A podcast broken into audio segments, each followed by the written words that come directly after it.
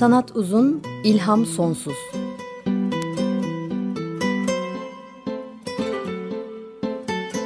Sanat üzerine psikolojik sohbetler. Hazırlayan ve sunanlar Şenol Ayla ve Timuçin Oral.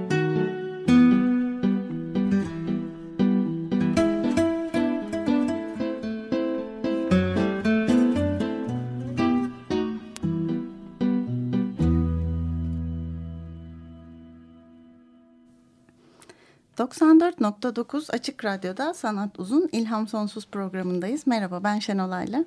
Merhaba ben Timuçin Oral. Teknik Masa'da bugün bize Selahattin Çolak destek veriyor. Ee, Twitter hesabımızı hatırlatalım. Et sanat alt uzun. Bugün de konuştuklarımızla ilişkili görselleri ve linkleri Twitter e, hesabımızdan program sırasında paylaşacağız. Mail adresimiz sanatuzun.ilhamsonsuz.gmail.com Önceki programlarımızı da yine Açık Radyo sitesindeki kayıt arşivinden dinleyebilirsiniz. Program özetlerimizi de orada görebilirsiniz. E, bu linki de yine Twitter hesabımızda göreceksiniz zaten.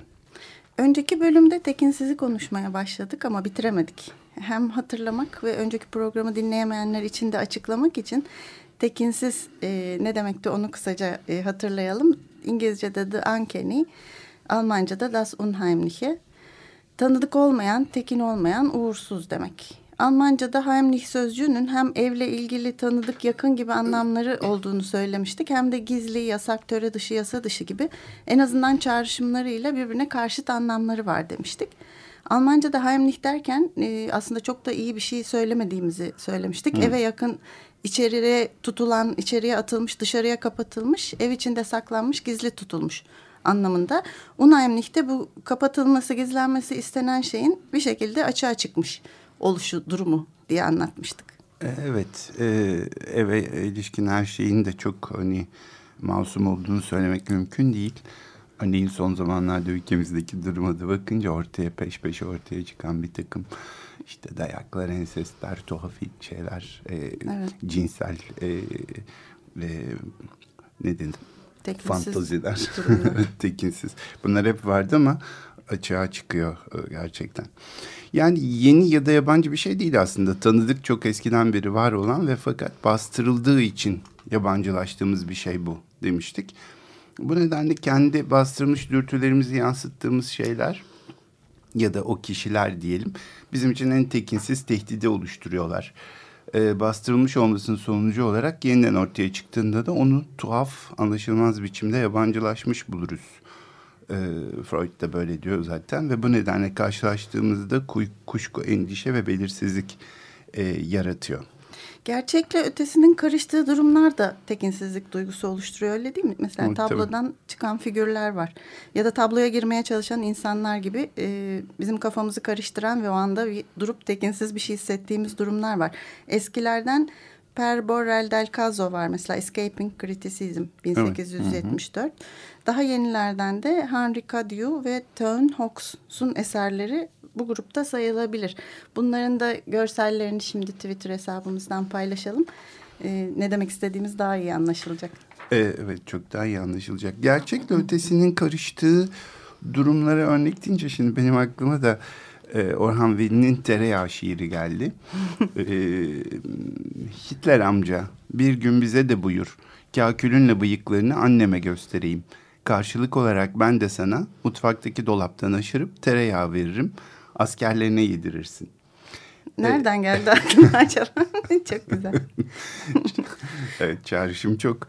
Ee, bu, bu şimdi evet e, hem olması mümkün olmayan bir şey ama hem e, çok yakın e, e evet. E, ironisi kendi içinde çok hoş bir örnek bence. Evet doğru. Sen tekinsiz motiflerden söz etmiştin geçen hafta bir kısmına başlamıştık. Ee, evet günlük yaşamda karşımıza çıkan bir takım tekinsiz motifler var. Sanatta da tabii bunlar işlenmiş demiştik. Ölüm ee, ama ölümden çok demiştik ya daha çok ölü görünmek, ölünün hmm, dilinmesi, evet. ölüymüş gibi olmak. Bebek kukla, yinelemeler, tekrarlar. Burada belki kaderi kontrol eden, edememe de var demiştik. Evet. Dönme hissi, baş dönmesi hissi, vertigo. Bunu denge kaybı, zaman uzay algısının bozulması falan diye de söylemiştik e, ikizler tekrarlayan görüntüler, eş kopyalar, kopyalar, eş ruhlar filan Onlardan Evet. bahsetmiştik. Bir de Perilev Hayaletli Şato ki aslında tam anlamıyla Unheimliche olan o galiba değil mi? Evet Yani kelime anlamı da evle ilgili diye başlamıştı. O- Evet. Bu tam oturuyor ona. aslında bugün onları da bitiririz. Güzel olur. Bunların bir kısmını geçen hafta konuştuk.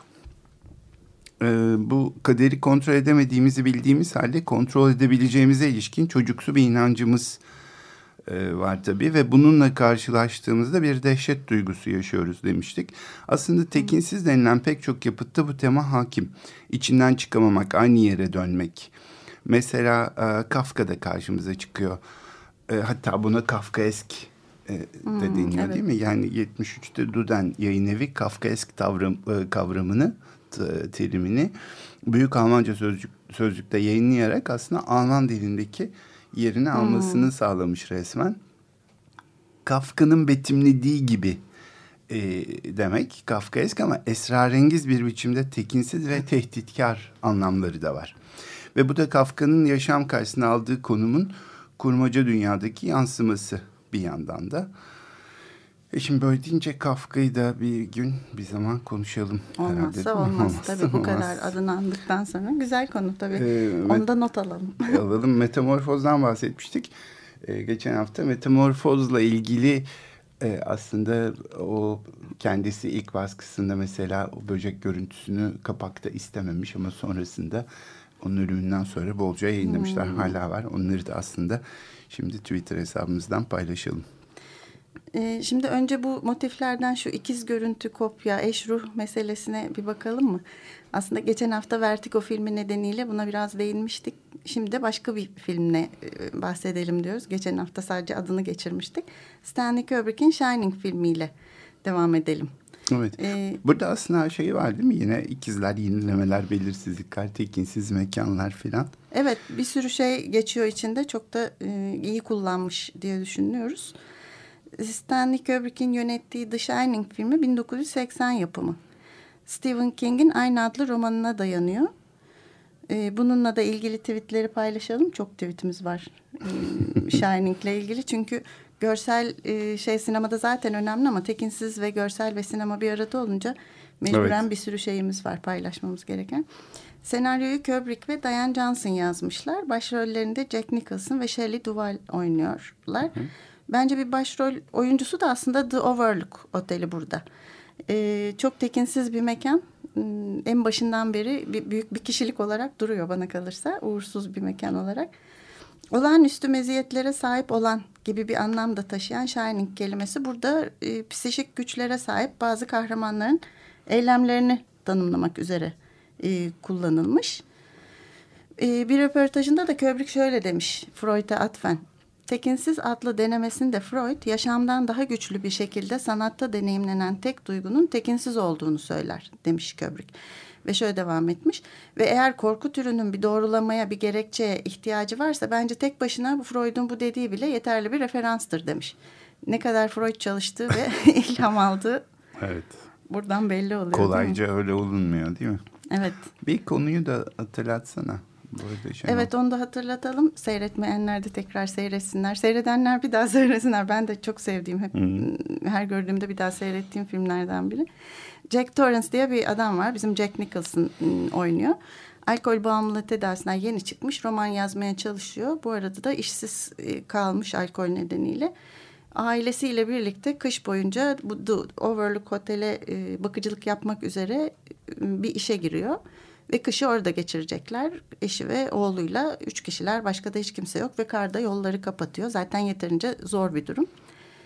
Ee, kış aylarında da müşteri yok. Zaten kapalı otel. Otel müdürü e, Jack'i otelin perili olduğu yönünde uyarıyor. Hayaletler dolaşır. Daha önce de bir cinayet olmuştu diyor.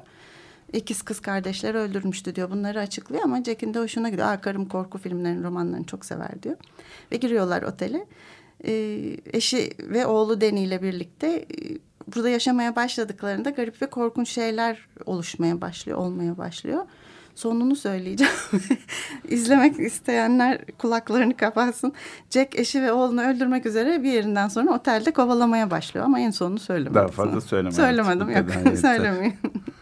Aslında burada bir müzik dinleyebiliriz diye düşünüyorum. Ee, Çok da iyi olur. soundtrackinden yeterince gerilmeden önce ger çok da gergin olmayan bir parça. Henry Hall and the Glen Eagles Hotel Band'den Home'u dinliyoruz.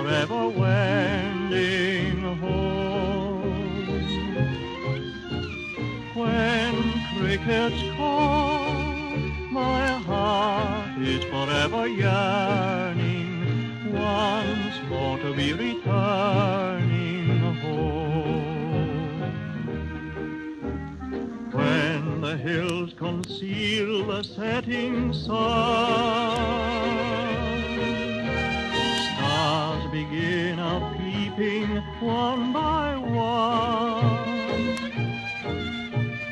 Night covers all, and though fortune may forsake me, sweet dreams will ever take me home.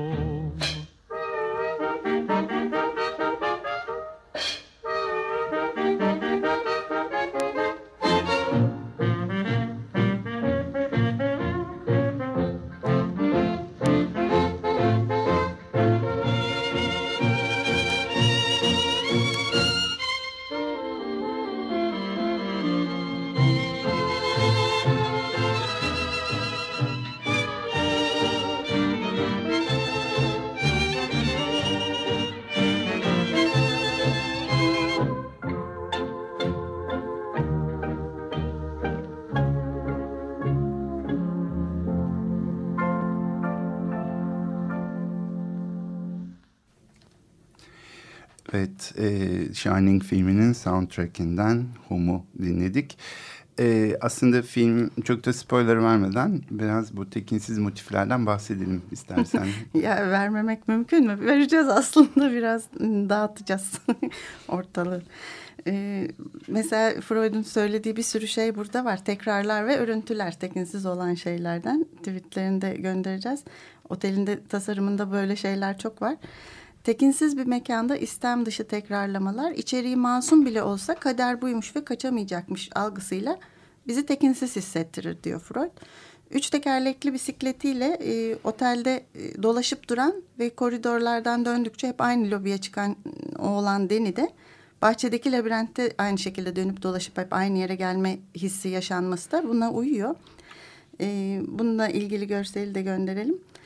E, bir mesele de Jack'in sürekli gergin bir şekilde roman yazmaya çalışması. Daktilo'nun başında günlerce yazması. Sonra karısı bir gün fark ediyor ki aslında yazdığı tek bir cümle var. Onun tekrarından oluşuyor. All work and no play makes Jack a dull boy. Hmm, hep çalışıp hiç oynamamak Jack'i sersem sıkıcı bir çocuğa e, çevirdi diyor. Onu gördüğü andaki korku duygusu da kadının zaten çok belirgin. Bir başka motif ikizler. Hmm, orada burada beliren ikizler var. Bu daha önce öldürülen ikizler. Deni koridorlardan birinde bu ikiz kız kardeşleri görüyor. Onlarla hatta konuşuyor. Ama daha sonra hemen arkasından onların ölmüş hallerini de görüyor. Ve tabii ki büyük bir korkuya kapılıyor. İkizlerin kendisine söyledikleri forever and ever lafı da sonsuza dek ve daima sözü de babasının ağzından tekrar duymak ayrı bir korku oluşturuyor Deni'de. Bu arada tabii romanda onlar ikiz değil değil mi? İki kardeş evet, aslında. ilginç. İki kardeş ee, aralarında iki yaş, yaş var, var diye evet. açıklanmış roman Ama yani yazılmış. Kubrick onu e, ikize dönüştürerek. Evet, dersine iyi çalıştı evet. demiştik ya. Evet. İkizler daha tekinsiz. Arttırmış evet. Kesinlikle gayet korkunç görünüyorlar. Ama başka da var değil mi? Hayali arkadaşlar. Var zaten esas Aynalar. romanın adı da Medium. Çocuktan bahsediyor Tabii, Türkçe evet. Medium'la yani Shining ve Türkçe'de de Medium adıyla yayınlanmış. Ee, Olan Deni'nin bir hayali arkadaşı var. Ee, aynada onunla konuşuyor. Ee, ikiz kardeşler var. Her mekanda aynada sureti görülen e, Jack'in kendisiyle karşılaşması ve konuşması var. Ve karısının e, aynalarda görünce e, çözdüğü kapıya ters olarak yazılmış Red Room sözcüğünün aynada aslında murder olduğunu fark ettiğindeki dehşeti de var. Ve ayna gayet korkunç bir şekilde kullanılıyor. Geçen programda da senin de dediğin gibi iki kişi yani aynı şeyden iki tane varsa biri iyi ve biri kötüyse sorun var. İkisi de kötüyse biliyoruz sorun evet. yok. Ama hangisi kötüdür bilmediğinde tekinsiz durum oluşuyor. Evet. Hmm, filmin sonunda da bir sürü şey olduktan sonra buraları söylememeyi başardım sanıyorum. E, Jackie otelin yıllar önceki bir balosunda ki 1920'lerden kalma bir balonun fotoğrafında kendisinin de yer aldığını görebiliyoruz. Ee, evet bu arada tabii ilginç bir şey bu. Danny sonrasında e, bu Red Room'da çok meşhur olmuş olan e, küçük e, çocuk Danny bir daha hiçbir film çevirmemiş. Öyle mi? Onu evet, bilmiyordum. E, bu, bu bana yetti demiş. Bu bana yetti demiş. Bir de zaten e, Kubrick'in takıntıları nedeniyle çok fazla tekrar alındığı hep yazılıyor. Yani bazı sahneler 120 küsür kere tekrarlanmış. O olur evet. diyene kadar eziyetli bir film olmuş sanıyorum. Şimdi Twitter'da da var mesela e, bir, bir e, izleyicimiz yazmış e, Twin Peaks'te e, İkiz Tepeler'de hmm. mesela buna iyi örneklerdendir diye çok doğru. Şimdi Otorank o İkiz Tepeler'de ikiz zaten bu arada. Evet ikiz. Otorank çift double egonun yıkıma karşı benliğin bir sigortasıdır. Ölümün gücünün reddidir diyor. Freud da yine bu meşhur makalesinde, tekinsiz makalesinde ölümsüz ruh da bir anlamda bedenin çiftidir, garantisidir diyor. Şimdi geçen hafta kukla, otomat, ikizler motiflerini konuşmuştuk. Ben buna eş ruhlar da demek belki mümkün. Buna iki şekilde bakabiliriz. Bir insana benzer görünen ama insan olmayan, hemen her kültürde var olan farklı adlarla karşımıza çıkan işte cin, Satan, demon vesaire denilen bir takım varlıklar. İkincisi de tıpatıp insana benzer niteliklerde görünen ve davranan varlıklar.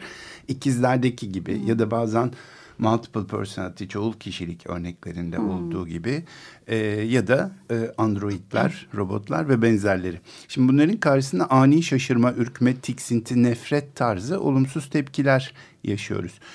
E, bunlardan bir tanesine bakalım. Aslında çok eski bir örnek. Kâr-ı Üstad Muhammed Siyah Kalem. E, burada dünyanın en e, esrarengiz ressamı, insanlar ve cinlerin ustası e, Mehmet Siyah Kalem'in 23 çizimini de size e, e, yine Twitter'dan paylaşalım. Evren Gökkaya'nın da bu konuda e, Anadolu Üniversitesi Sanat ve Tasarım Dergisi'ne yayınlanmış güzel bir makalesi var. Bizim iki haftadır Twitter hesabımızdaki header'ımız da ona ait değil mi? Evet, evet. Ee, ee, iyi anlatıyor tekinsizliği. Yaşamına ait de bazı tekinsizlikler var aslında. Çok belirsiz yaşamı ve kimliği tam bilinmiyor. Araştırmalar sürüyor üzerine kim olduğu, ne zaman yaşadığı, nerede yaşadığına dair. Ee, tarih kaynakları da ondan çok söz etmiyor. Ee, en yakın şimdi gelinen noktada 14-15. yüzyıl arasında Türkistan ve Maveren Nehir kültür sahası içinde yaşamış olduğu düşünülüyor. Resimlerin üstüne Kari Üstad Muhammed Siyah Kalem. Üstad e, Muhammed Siyah Mehmet Siyah Kalem'in işi diye yazılmış. Evet. Bunu kendisinin yazma olasılığı az diyorlar e, uzmanlar. E, bunlar Yavuz Sultan Selim'den sonra Fatih e, e, albümü denilen albümde İkinci Dünya Savaşı sonrası daha çok e, fark edilip Topkapı Sarayı'nda bulunmuş e, ona ait olmayan şeylerin üzerinde de bu ibarenin olduğu dolayısıyla bunun tartışmalı olduğu söyleniyor ama çizimler hep birbirine çok benzer evet, çizimler. Evet. dediğin gibi tek kişinin işleri olup olmadığı da bilinmiyor. Ona atfedilen bir tomar resim var ama e, dikkatli bakınca birçoğunun ona ait konular da ona ait olduğu anlaşılıyor büyük olasılıkla. Evet. Yapıtları bir yana saklanma ve korunma şekli de tekinsiz e, bu eserlerin. İçeriği de öncül ve ardıllarından da farklı. O döneme ait minyatür e, geleneği var ama onun çok dışına çıkmış, sınırlarını aşmış bir tarzı var. İns insanlarla karanlık güçler, şeytanlar e, hatta cinler bir aradalar. Demonlar diye birçok araştırmada geçiyor değil mi? Evet. Aslında şamanlar ve karanlık güçlerin bir arada anılması şaşırtıcı değil. Şamanlar bir ritüelin parçası olarak çeşitli varlıkların kılığına girip trans halinde onlar gibi davranabiliyorlar. E, sonraki yıllarda da eksorsizmle tanıştığımız bu seremoni bilindik bir şey aslında o coğrafyada ve o tarihte ama bunun böyle resmedilmesi şaşırtıcı. Evet. Nilüfer Erdem de benzeri bir şey söylemiş. Dediği gibi karanlığa ait ne varsa dünyanın en sıradan şeyleriymiş gibi insanlarla yan yana demonlar durmaktadır demiş. Evet aslında Tayyat Farman'ın da Yapı Kredi yayınlarından çıkan insanın işi olarak demon e, ya da demon e, yazısında aslında şöyle bir şey yapıyor. Yani psikanaliz kavramlarıyla bunu değerlendiriyor ve e, bu resimlerdeki demonların insanın gölgesiymiş, eşiymiş gibi çizilmiş olduklarına dikkat çekip insanların neden bunları yaratmaya gereksinim duyduğunu soruyor. Hmm. Ve Freud'un e, işte bu 1919'daki makalesinin üzerinde durarak e, demonların aslında insan ruh sağlığındaki yerini de vurguluyor. İnsanın ruhsal gelişiminin ilk evrelerinde hayatta kalmanın güvencesi olarak yarattığı eş kavramı bu ilk dönem açıldıktan sonra e, yeni ruhsal gereklilikler doğrultusunda değişime uğrar diyor.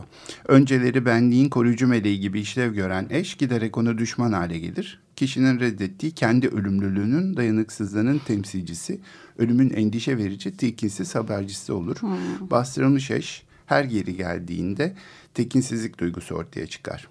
Evet. İşte diyor Tayyat Ferman siyah kalem bu eşlerimizi kötü olmakla birlikte onsuz yapamayacağımız hmm, eşlerimizi Bizim kötü tarafımız. Kötü tarafımız. Gibi. Onun için e, onları işte cinlere, demonlara atfetmek e, yaygın olan e, e, belki daha arkaik davranışlardan bir tanesi. Nilüfer Gün görmüş Erdem aslında Sevin Burak'ı anlattığı Birey ve Karanlığı adam öyküdeki e, makalesinde çok güzel bir şey söylüyor. E, ondan aynen alarak okuyayım. İlkel toplumların bireylerinin karanlıklarını şamana emanet ettiklerini söylemiştik. Çağdaş birey bu anlamda büyük bir güçlükle karşı karşıyadır. Onun karanlığını tek başına yanında taşıması gerekir. Yaşadığımız çağda dışarıya yansıttığımız karanlığımız bize sürekli bir bombardımanla korku, şiddet, cinayet, savaş, kaos, yıkım olarak geri gelmektedir. Sürekli tehdit altındaki çağdaş bireyin kendini birey olarak gerçekleştirmesini sağlayacak varlığa ve yokluğa ilişkin temel soruları sorması bu koşullarda neredeyse imkansızdır. Bu anlamda çağdaş dünyanın en şanslı bireylerinin sanatçılar olduğu söylenebilir. Çünkü onların karanlıklarını emanet edecekleri emniyetli ve çok zengin potansiyellere sahip bir yer vardır. çok güzel. Sanat yaratısının gerçekleştiği alan. Çok güzel demiş. Çok güzel ee, söylemiş. Ee, şimdi burada Ara araya bir evet bu kadar tuhaf ve tekinsiz görsel örnekten sonra biraz rahatlamak üzere bir şey dinleyelim. Bizim izleyicilerimizden Meltem Koran'ın Twitter'dan önerdiği biçimiyle e, geçen haftadan kalan bir parça var. Mr. Sandman Bring Me a Dream'i çalalım ve tekinsizden çıkıp rüyaya rüyaya muamelesi yapalım Meltem Koran'ın evet, demesiyle. Evet. Şimdi Cordette'den e, dinliyoruz Mr. Sandman.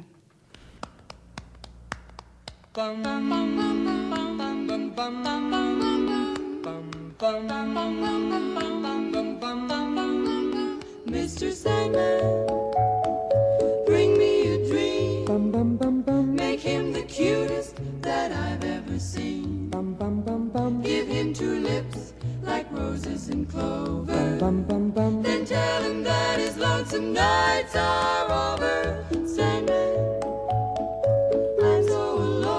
bum bum bum. Don't have nobody to call my own. Bum bum bum bum. Please turn on your magic beam, Mr. Sandman, bring me a dream.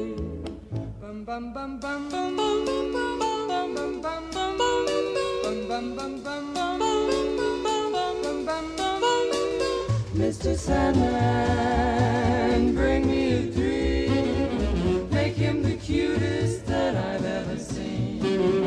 Give him the word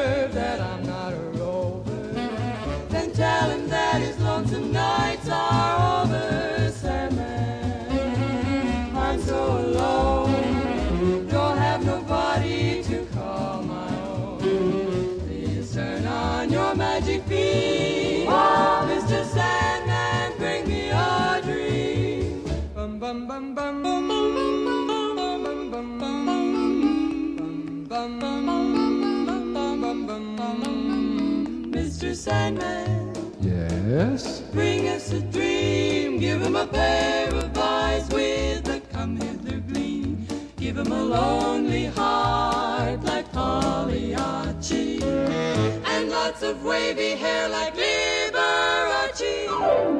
Mr. Sandman, someone to hold. Someone to hold. Would be so peachy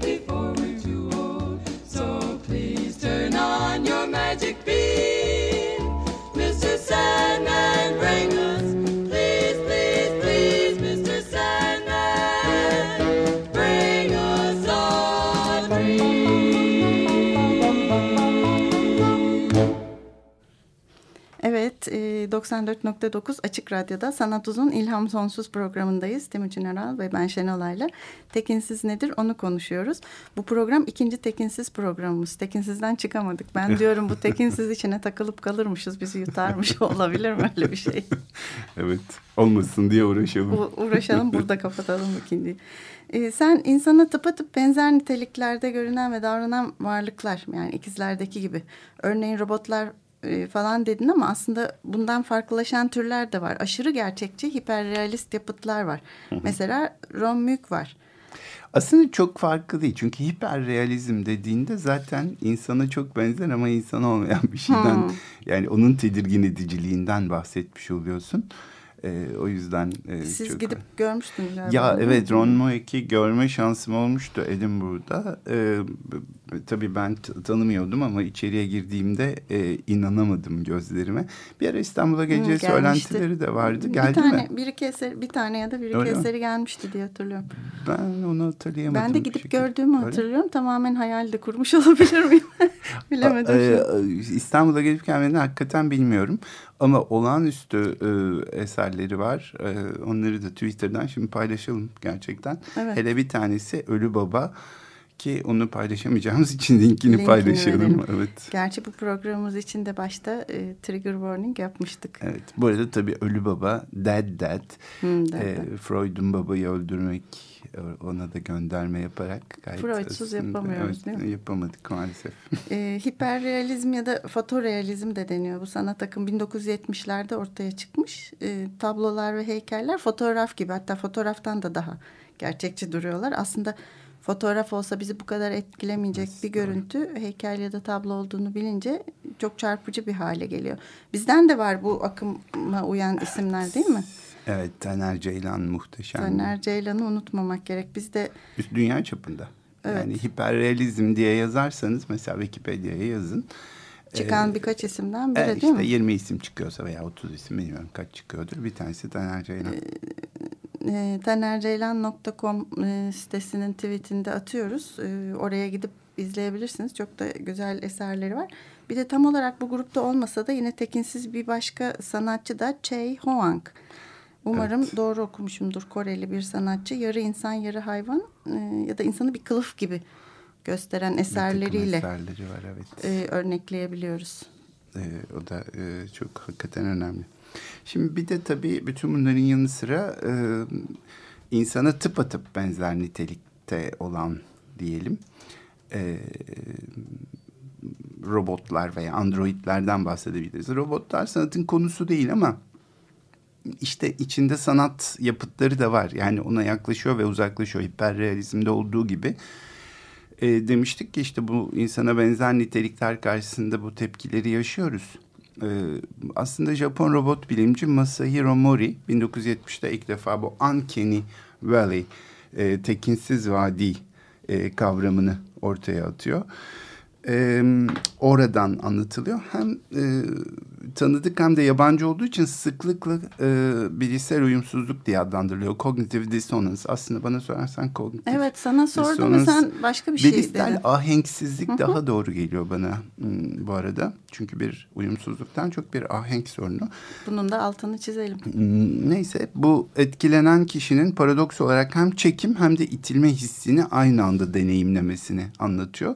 Ve bu bilişsel uyumsuzluk akla uydurulabileceği halde kişinin peşinen nesneyi reddetmesine de neden oluyor. E, Mori'nin tekinsiz vadi hipotezi e, yaşayan insan ile onun cansız benzerleri arasındaki farkı açığa, açıkça tanımlıyor. Bu açığı da ortaya koyuyor. Hmm. Bunu da çizdiği bir grafikle anlatıyor. Grafiği de Twitter'dan paylaşıyoruz. Onun üzerine de şeyleri yerleştirmeye çalıştım. Görseller. Yani nerede ne, evet kim niye benziyor. Ee, kabaca robotun insana benzerlik derecesiyle insanın bu robota verdiği tepki arasındaki göz, ilişkiyi gösteren bir grafik. Bu tabii Twitter adresimizden bizi izleyemeyenler için de açıkbilim.com e, adresine girerlerse arama motoruna tekinsiz vadi yazarlarsa. Orada da var. Evet bununla ilgili başka e, linkler de bulurlar ama onu da bulacaklardır. Bizim kadar örnekte değil ama olsun. Genel olarak robot ya da animasyon insana benzedikçe gözlemcinin ona duygusal tepkisi de olumlu ve empatik bir şekilde artıyor. Ama insansılığa yaklaştıkça öyle bir noktaya geliniyor ki tepkimiz olumsuz oluyor. İşte e, Mori diyor ki eğer o nokta aşılır robota insansı özellikler katmaya devam edersek bu neredeyse insan ve tamamıyla insanı ayıran vadiye takılmaz ve tu, bu tuhaf hissin üstesinden gelmiş oluruz. Aslında şey gibi düşün e, maymunlar mesela maymunlar insan taklidi yaptıklarında komiktir, hoştur hmm. falan. Sonra ama bu maymun konuşmaya başlarsa hmm. işte o tekinsiz vadiyi evet. birdenbire konuşan bir maymun çok acayip. Ama konuşan, düşünen ve bizim gibi davranan bir maymuna doğru dönüşürse onu bir tür insanmış gibi kabul edebiliyoruz. Yani Yerden o vadi aşılıyor. kabul ediyoruz. Ee, belki bu tekinsiz vadiyi en iyi anlatan örnek. Ee, onunla ilgili de aslında komik ha, birkaç komik bir görsel paylaşalım. Evet. Ee, bu arada ben baktım Ron Mülk sergisi İstanbul'a gelmiş. Gelmiş Tam, mi? Tarihini bulamadım ama e, burada da yer almış. Evet. Şimdi bu e, durumdan neden bu kadar etkileniyoruz diye sormuş tabii insanlar. E, yanıtları arasında şunlar var mesela sağlıklı eş seçimi. Bizi çekici olmayandan, sağlıklı olmayandan uzaklaştırmaya programlanmış bir mekanizma harekete geçiyor içimizde. E, bundan gelecek programda söz, ede, söz edeceğiz aslında değil mi? Evet. Hı hı. Ölümlülüğün Bu, belirginliği konumuz. bir cevapta. Bir gün öleceğimizin hatırlatılması ve bunun yarattığı bir his var. Hepimiz birer ruhsuz makineyiz aslında bozulan ve parçalanan robotların savaş meydanı görüntüsünü çağrıştırması da söz konusu. İnsan benzerleri yani doppelganger'in e, yerimizi alacağı hissi de var. Kesik kesik hareketlerin hareketin yaşlılıkta beden kontrolümüzü kaybedeceğimizi hatırlatması da var. Bütün bunlar bizi itiyor o noktadan. Kaçmak istediğimiz şeyler. Bir de patojenlerden kaçma var. Ne kadar çok insana benzerse e, eksiklikleri de o kadar göze batıyor. Bu hastalık habercisi olabilir. Evet. Cesetlerdeki gibi korku, dehşet ve tiksinti hissi verebilir. E, bunlar robotlara da has değil sadece. Dediğin gibi maymunlarda da aynı şeyi yani maymun örneğinde gördüğümüz gibi yaşayabiliyoruz. Evet e, konumuz değil ama tiksinti mesela insanın en önemli e, savunma mekanizması algılarından ve üzerinde en çok çalışılan konularından bir tanesi. Aslında bu açık bilincin konusu. Onlara bırakalım evet. biz bunu. Bu noktada e, aslında bu kadar robot demişken bir hem müzik arası verelim hem de iRobot filminin soundtrackinden e, Superstition'ı dinleyelim Steve Wonder'dan.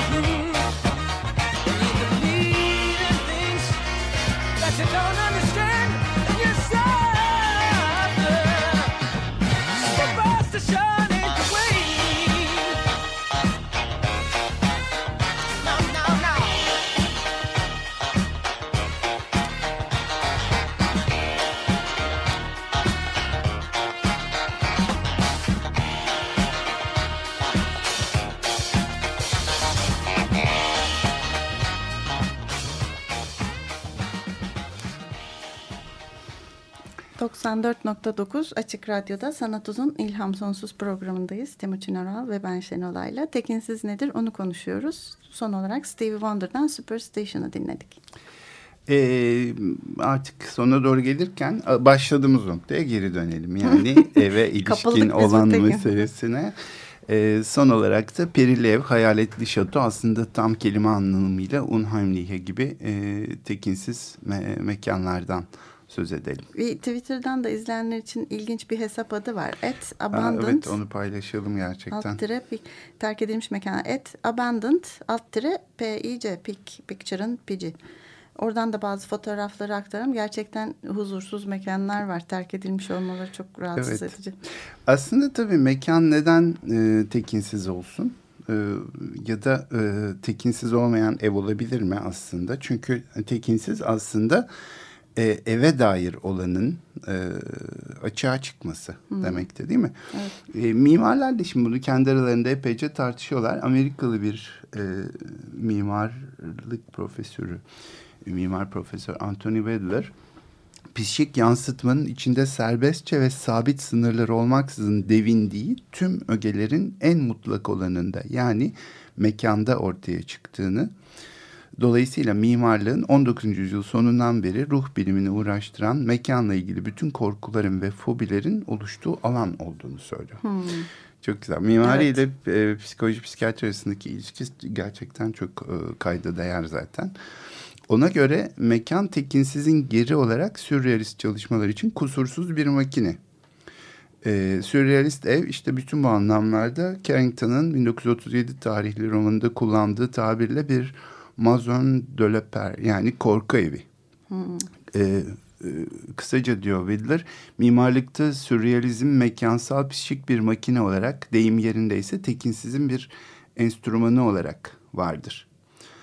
E, Breton yani sürrealizminden de ileride bahsederiz. E, sürrealizmden hemen önce gelen kimi yapıtlara aslında bakarak gerçekliğe aşırı meydan okuyan, arzuları özgür bırakan, rüyaları canlandıran, şiirleşmiş bir mimarlığın olduğunu söylüyor. E, bu tabii herhalde Arnovo, Arnovo'dan bahsediyorlar. E, Salvador Dali de Arnovo yapılarda özellikle kendisi gibi bilinç dışından beslenen e, sıra dışı Katalan mimar Anthony Gaudi'nin evet yapıtlarında keşfettiğini bunu söylüyor. Ee, ve 1933'te bir yazı yazmış Salvador Dali. Man Ray'in fotoğrafları eşliğinde bu yapıları yani e, e, Anthony Gaudi'nin yapılarını, yapılarını müthiş ve yenilesi güzel diye Çok güzel tam Dali'ye göre. E, yenilesi mimarlık derken e, eatable yani bu aynı zamanda edible veya edible. E, çocukluktaki narsistik hale dönüşe dair saplantılı bir e, fikre dayandığını bu çok güzel.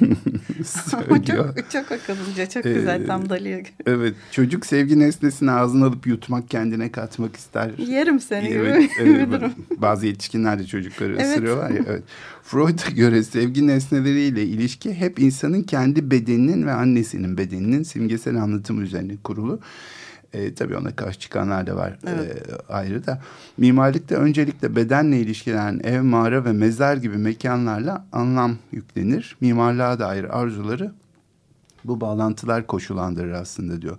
Widler, e, Dali'ye göre hiçbir kolektif çaba e, Wilder böyle diyor. Dali'ye göre de hiçbir kolektif çaba Arnavo yapılar kadar saf ve rahatsız edici bir düşler dünyası yaratmamıştır. Mimarlık ürünleri olmalarının yanı sıra katılaşmış arzuların hakiki tezahürleridir. Onların sert ve amansız otomatizmi gerçekliğe duyulan nefretle ideal bir dünyaya sığınma gereksinimini ele verir. Tıpkı çocukluğa e, özgü nevrozlarda olduğu gibi. E, psikiyatrist ya da psikolog Dali, gibi konuşmuş. Dali evet değil mi? Dali Arnavo yapılara dair yazısını e, işte böyle bitiriyor zaten. Güzellik ya yenilesi olacak ya hiç olmayacak. Çok güzel. hakikaten Beğendim de, ben ama. hakikaten de ama bu şimdi Twitter'dan da paylaştık. E, bu e, Casamila'ya, Parkuyel'e, e, Barcelona'daki diğer yapıtlara bakınca e, insan da hakikaten e, pasta gibi, kremalı evet, pasta evet. gibi. Evet değil mi? Böyle bir his. Yeme Bilmiyorum sende oluyor. de hissi. Oluyor oluyor. Bir e, yeme hissi bende de oluyor. Şu üst katı bir götürsem bir şey. Evet İstanbul'da da e, tekinsiz mekanlar var biliyor musun? Ee, Ya evet öyle bir şey duymuştum. Böyle İstanbul'un tekinsiz yerleri diye hatta ben nedir diye şöyle bir göz atayım dedim. Aa, Ee, bilmiyorsan. e, evet. Bilmiyorsan şurada. Bilmiyorsan.com slash İstanbul'un en tekinsiz Biri ben mekan. ona yakın bir yerde oturuyorum. Cemil Molla Köşkü. Ee, Beylerbeyi'nde de o, köprünün mi? ayağında aslında herkes onu her zaman görür. Ee, onunla ilgili çok detayı anlatmayayım. İsteyenler okusunlar. İlginç bir hikayesi de var. Evet o bilmiyorsan.com e, slash e, İstanbul'un en tekinsiz 9 mekanı adresinde gönderiyoruz tweetten. Mesela Zeyrek Camii var. İstanbul'da yer alan tekinsiz yerler 9'un içine girmiş. E, caminin çevresinde yer alan parkta diyor eskiden bir ahır yer alırmış. Ahırın altında bir kuyu ve mahzen varmış.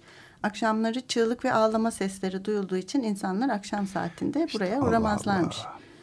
Şimdilerde ne durumda bir araştırmak lazım değil mi? Hepsiyle ilgili ilginç hikayeler anlatılıyor. Buradaki dokuz mekana baktım ama bana kalırsa daha tekinsiz yerler de var İstanbul'da. Var Tarla mıdır? başındaki e, şeye aşağıya merdivenle inilen bodrum kattaki gece kulüpleri, pavyonlar ya da ne bileyim kaçak göçmenlerin alt alta üst üste yaşadığı evler var. Daha tekinsiz hisler yaratıyor hep bana. Hmm, Bir de bana zaten belki kişisel tekinsizim tuhafsız orantısız büyüklükte rezidanslar var. Onların yakınından geçerken ge- aynı ki herhalde bu benim tekinsiz motifim. Aynı hissi yaşıyorum. Evet eskiden bu terk edilmiş hastaneler, terk edilmiş e, enstitüler, ruh sağlığı hastaneleri filan onlar onlar da bu Abandoned Pictures'da var zaten. Öyle söylenirdi. Bir zamanlar işte ben uzun yıllar çalıştım Bakırköy içinde halbuki şimdi tamamen e, modern çağdaş bir e, e, bir tedavi e, kurumu orası. Hatta e, her e, hafta bizi dinliyorlar biliyor musun? Evet, Bilmiyorum. anlatsana. Evet. E, Bakırköy e, Toplum Ruh Sağlığı Merkezi, Gündüz Hastanesi. E, onlara da buradan günaydın diyelim. Günaydın diyelim. Teşekkür hafta e, dinliyorlar. E, teşekkür ediyoruz onlara ilgileri için. Bu arada tabii onlardan da bahsedelim. Çünkü onların da bir e, bu hafta bahar şenlikleri var. Bahar şenliğinde e, şimdi Bakırköy'ün tekinsizliği bu kadarcık oldu. O şenlikte mesela onların e, kurduğu, oluşturduğu Pink Floyd diye bir grup da var. Bu isim birçok şekilde kullanıldı ama bir ruh sağlığı hastanesinde kullanılması. Yıllar önce Bakırköy'de ben henüz çalışırken e, e, bir delinin hatıra defterini Genco Erkal hastalarımıza oynamıştı. Bu olağanüstü bir e, hakikaten gösteriydi. Bunu da unutamıyorum. Buradan onlara tekrar e, günaydın diyorum ben. Evet. Bu programın da yavaş yavaş e, sonuna geliyoruz aslında şimdi değil mi? Evet. E, şimdi gir, e, en son parçamızı anons edeceğiz ve öyle kapatacağız bugün ama öncesinde Önce teşekkürlerimizi Evet. edelim. Ee, teknik Masa'da bir kere Selahattin Çolak'a teşekkür ediyoruz. Ee, her hafta olduğu gibi e, sağ olsun. Destekçimiz Songül Işık'a çok teşekkür ediyoruz. Ee, bu bölümde üstünde konuştuğumuz görselleri, filmleri, linkleri Twitter hesabımız e, et sanat alt tire uzunda bulabileceğinizi hatırlatıyoruz. Kayıt arşivimizde yine Twitter hesabında Açık Radyo web sitesinde bulabilirsiniz. Ee, nasıl bitirelim aslında? Sen Şimdi tekinsiz bir mekan parçasıyla veda Evet, edelim dedik. Ee, senin bulduğun bir şeydi. Çok da iyi oturdu bana kalırsa. Eagles'tan meşhur Hotel California'yı dinleyeceğiz ama niye bunu seçtik, niye bunu getirdik diye bir kısaca açıklayalım değil mi? Vaktimiz de var. Var. Ee, bu şarkı çok çeşitli anlamlara yorulmuş. Ee, mesela bu geçen Hotel California'nın şeytanın kilisesi olduğu, bir akıl hastanesi olduğu, uyuşturucu bağımlılığının bir metaforu olduğu, hedonizmin bir alegorisi olduğu, Amerikan yaşam tarzının ve aşırılıklarıyla Amerikan rüyasının görünmeyen karanlık yüzünün bir yergisi olduğu, hatta evlilikten boşanmaya giden yolun arayışı olduğu da iddia edilmiş bir sürü şeyde yerde yazılmış. Maşallah. Ee, çok güzel değil mi bir sürü yere yorulabilen? Sözleri adeta bir kabus aslında. Genelde romantik bir parça gibi kabul edilir ya öyle algılanır müzikten de ama e, kısaca bahsedersek bir yaz gecesinde üstü açık arabayla çöldeki ıssız karayolunda e, giden yolcu asıl kişimiz Otel California'da geceyi geçirmek üzere durur. iyi karşılanır. Her şeyde iyi gibi görünür ama ortam gitgide gerçeküstü bir hal olur. Otelci kız ona arada şunu söyler. Hepimiz burada kendi tutkularımızın, dürtülerimizin esiriyiz der. Ee, sonra tuhaf şeyleri yavaş yavaş fark eden yolcu yemek şöleni için büyük salonda toplanıldığında çelik bıçaklarıyla hayvanı öldürmeye çalışıp bir türlü öldüremeyen e, bir grubu görür ve bunun da yorumu var tabii yabani içgüdülerini ya da ruhlarını öldürmeye çalışan insanlar bunu da başaramıyorlar diye. Hmm, yolcunun hatırladığı son şeyde girdiğim yolu bulayım tekrar çıkayım diye kaçışı arayarak kaçmaya çalıştığıdır. Ama nafile. O nafile karşısına çıkan gece görevlisi ona. Uzun bir parça ya zaten bir sürü şey olur bu sırada. Sonunu söyleyeceğim ama bunun.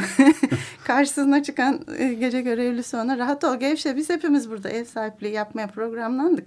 İstediğinden otelden çıkarsın, çıkış yaparsın ama asla burayı da terk edemezsin der.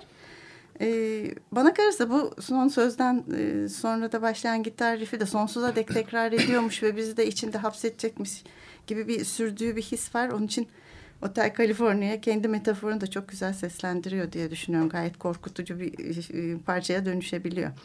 Hem Eagles'ın bu yıl 18 Ocak'ta kaybettiğimiz gitaristi Glenn Frey'a da selam etmiş oluruz böylece. E, şimdi e, Eagles'ın 1976 tarihli aynı adlı albümünden Hotel California'yı dinlerken sizlere hoşçakalın diyoruz. Hoşçakalın.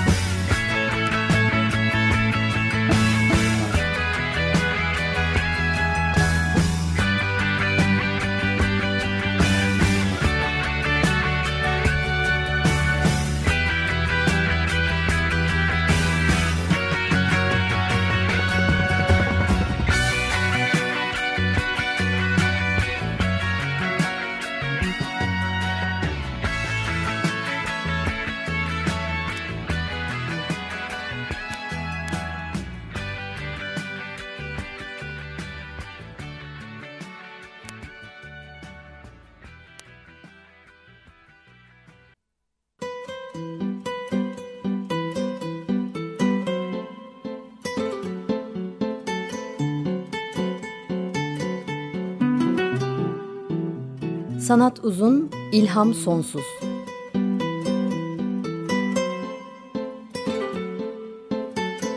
Sanat üzerine psikolojik sohbetler. Hazırlayan ve sunanlar Şenol Ayla ve Timuçin Oral.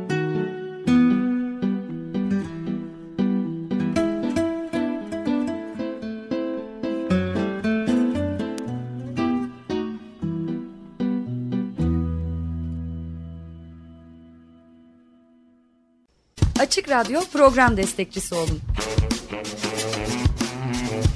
Bir veya daha fazla programa destek olmak için 212 alan koduyla 343 41 41